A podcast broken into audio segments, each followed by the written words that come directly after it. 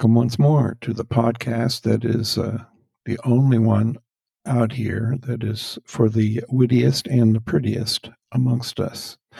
That's Gary Talks Too, and I am Gary, and I'm talking. So this is episode 21, believe it or not, and it will be the season grand finale. And uh, I'm going to retire and consider other projects and come back in January with a continuation on another theme uh, from the writing and some more lunacy on YouTube. I'll tell you more about that later. So, as I've always tried very hard to do, we're going to focus on the time period that leads up to the U.S. Civil War, which is the time frame for my family saga journey, the story of an American family, the two volume set right now with volume three due out in 24. The story is told against the backdrop of slavery, abolition, cruelty, and racism. And it is my position that most of what we see these days in our headlines, virtually every day, every week, every month, over and over again, has at its root the hatred and racism of the past. It's just wearing uh, better clothes, I guess. So, in keeping with the theme of the show, we will take a hard and unflinching look at what Christmas time meant for the enslaved people in our country. So, go grab an eggnog or a cup of hot cocoa and hang on this here sleigh ride may get a little bit rough.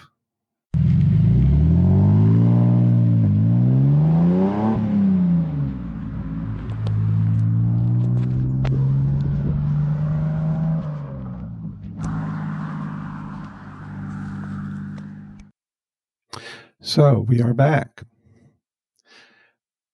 And as we uh, all gather our families together this holiday season to celebrate whatever we wish, however we wish, it might be instructive to take a look back at what this time of year meant to those who uh, had no freedom to do much of either. Back in the, uh, the glory days of 1830, Alabama, Louisiana, and Arkansas uh, all declared that Christmas was from then on a legal state holiday. And it may surprise you to learn that many of the traditions that we uh, take for granted in our American culture actually started back then, like exchanging gifts and decorating the home, singing carols, all a part of today's Christmas culture, had their um, their origins in, within our culture there, if that makes sense. For the enslaved population, however, Christmas was a time of very mixed emotions for everyone. Some were allowed to travel to visit friends or family that were being held in bondage on another plantation. Imagine being allowed to go see your children or your parents. Marriages that were not even really recognized under the law were permitted, and sometimes white family would uh, would attend. Others uh, would not, saying that seeing the people they owned acting like they were civilized was just too much for their delicate constitutions. I still think we see that. Another of the many dehumanizing aspects of slavery would also raise its ugly head during this time of year when humans were actually given as gifts, often uh, from parents down to children or to newlyweds. Yes, Christmas uh, was a time of very mixed emotions and for very good reason. A significant percentage of the black population in the South would actually get a very welcome respite from the uh, the hard physical labor that defined their lives. There would be celebrations with food and dance provided by the uh, master, and people would be allowed to congregate for these functions, something they couldn't normally do. However, some slaveholders uh, feared black rebellion so much that they would proactively just institute harsh punishments and restrictions instead of allowing celebrations.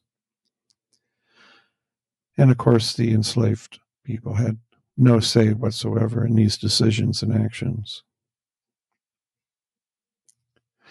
And uh, and like all things in that uh, bizarro world of the antebellum South, where truth was a lie and lies truth, this so-called Christmas kindness only served to strengthen the paternalistic aspect of slavery. All things flowed to the enslaved from the quote kindly master. He would provide for them. No need to worry about such things at all. No need. And if you displease the master, well, the flow of stuff would be cut off along with a hand or a foot or something else that you had grown attached to. This very small reprieve is also meant to uh, encourage loyalty and allegiance to the master. And also, as Frederick Douglass said, who escaped slavery when he was 20, it was to, quote, provide a safety valve to carry off the rebellious spirit of enslaved humanity.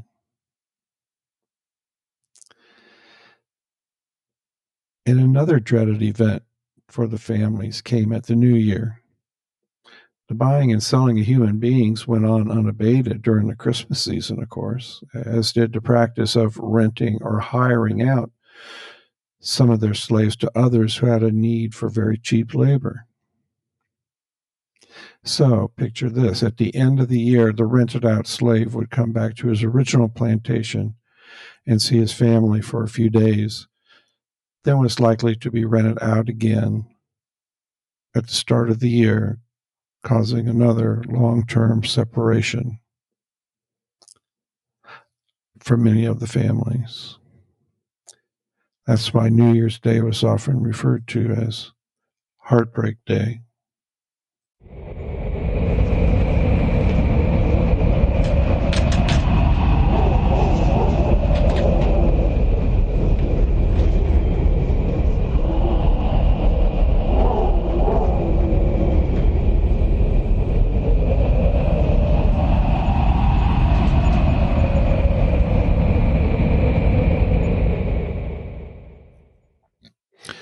Okay, here we are again. You know, uh, all throughout history, people being held in bondage will always try to find a way to cope with their situation somehow. Somehow. In Journey, I talk a little bit about this. I talk about how the old spirituals that were sung back then were actually a way to communicate with each other when communication was discouraged very actively. Groups of the enslaved often use the cover of church or religious practice to share information between plantations, at least until the owners wised up and made it the law that a white man had to be present at most gatherings, if not all. But another way to resist is to co opt the tradition of the oppressor and just make them your own somehow. And I have to say, this is another one of those things I just came across in doing some research today, or for today's show. I mean, um, I'll tell you about it. So, in uh, in Wilmington, North Carolina, throughout the southeastern U.S., slave populations celebrated this time of the year with a ritual that was called, quote, John Coonering, wherein folks dressed up in the wildest, vulgarest costumes, dancing and singing from house to house in the town, where a small gift was expected at each stop, or you would be denounced in song as being so poor you couldn't even spare a coin. And of course, they were mocking the uh, they were mocking the white people. These were all black men. The black women didn't partic- participate. They uh, kind of followed along and beat time with uh, with instruments, but uh, it was all men. Some of the white population objected, of course. They didn't want to see their property behaving like real people. because you know it's a lot easier to deal with them if you didn't see them as actual people with actual lives to live. But most, however, saw the wisdom in allowing such a, a harmless frivolity. They also saw it as a way to protect their investment by being kind occasionally and not just cracking the whip constantly. And they also understood the importance and the place of dance and singing in African religious rituals and celebrations. So why not? So I dug a little deeper um, in the origins of this uh, this ritual, which has many names, are a tad foggy, but according to a noted historian Robert E. May, in his most excellent uh, book, Yuletide in Dixie Slavery, Christmas, and Southern Memory. Those roots lie in Jamaica in the 1600s. It spread through the Caribbean and finally to North Carolina, where it was adapted to local needs. It became the one day a year when enslaved people could mock their enslavers, when they can hold them up to ridicule in a harsh light while all the time pretending to play a game and make music. That's all. That's all mess and nothing going on. Again, people who are held under the heel of others need to have some sort of relief valve or uh,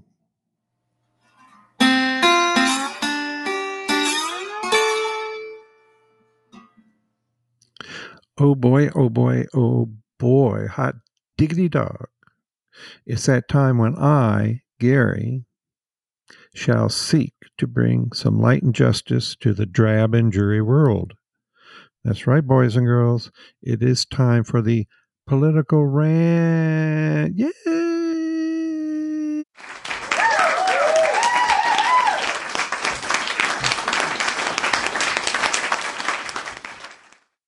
You know, uh, I think I'm going to have to uh, get another crowd. Those guys sound a little worn out. Maybe uh, jolt them back to life after the new year. Well, you know, I originally had planned on just doing some, you know, some year end reminiscing here. Stay away from any actual ranting. Geez, we could have gone over, kind of chuckled over some of the Hitler quotes and the uh, found the humor in uh, rights being taken away from American citizens and know the funny stuff that goes on in our world. But that is what I really wanted to do. You know, go back and look at that year that just passed. Like, eh, maybe it wasn't so bad after all. But alas, it is not to be. Those MAGA Nazi jerks at PragerU just landed another smelly turd in my inbox this very morning with the catchy title of, quote, a world without fossil fuels. So, seeing as how the Prager boys made their fortune by fracking the earth to squeeze the very last drop of crude out of it, I shouldn't have been too surprised to see something like this. But but this piece of crap is just too too much to allow it to go by without some comment and offering my humble opinion the host, a uh, gentleman named Rogan O'Handley, starts out by telling everyone that uh, fossil fuels are, quote, everywhere, even in the buttons of our shirts.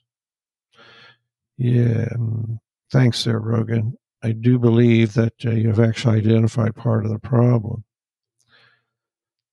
He also assures us that the equipment that gets the oil from the ground is, quote, powered by fossil fuels and taken to refineries and vehicles, quote, powered by fossil fuels, and is then delivered by other vehicles that, well, you know what comes next, I'll bet you. I'm sure you do. He also reminds the kiddies out there that are being spoon fed this crap that all of the machinery in all of the factories was quote, made with fossil fuels and is, you guessed it, powered by fossil fuels. He, uh, he paints an absurdly one dimensional picture for this indoctrination film. And again, I hasten to add that is not my word, but Dennis Prager's word indoctrination. Mr. O'Handley posits a world where suddenly we have no fossil fuels instead of just trying to hold a meaningful discussion on how maybe we can wean ourselves off of fossil fuels. He darkly intones that civilization would collapse and our world would be destroyed. Fossil fuels won't bring about doomsday, he says, but alternative fuels are guaranteed to. Conservation kills. It is, of course, absolute bullshit, pure and simple. And these simpletons are spoon feeding this crap to our kids in a school likely near you right now. Maybe look out the window and you can see one. You know, you really do need to learn more about this uh, right wing ex- extremist group that admits that admits that they are trying to quote indoctrinate America's children. Even if you uh, don't have any kids in school like me, you should uh, you should learn more about them because they're coming for you.